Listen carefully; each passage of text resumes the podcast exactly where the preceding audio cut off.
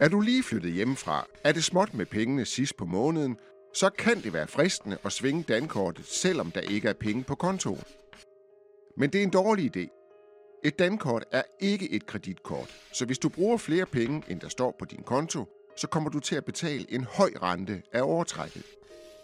Hvis du derimod kommer ned i banken og aftaler at låne pengene, så betaler du en meget lavere rente.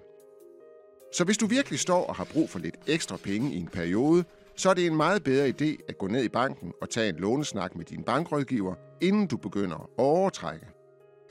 For jo oftere du trækker over, jo sværere vil du få ved at låne penge til den noget billigere rente.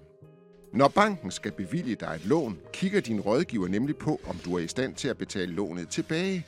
Og hvis du ofte har overtrukket din konto, så vil din rådgiver måske vurdere, at du ikke vil være i stand til at betale et lån tilbage.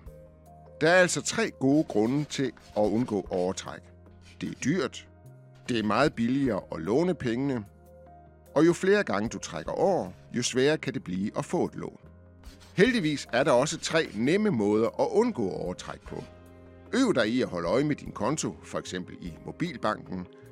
Kend dit månedlige rådighedsbeløb, altså det beløb, du har til dig selv, når de faste månedlige udgifter, som for eksempel husleje og vand og varme, er betalt. Og hvis du bare ved, at du har svært ved at holde fingrene fra dankortet sidst på måneden, så få i stedet et Visa debitkort. Det kan man nemlig ikke overtrække.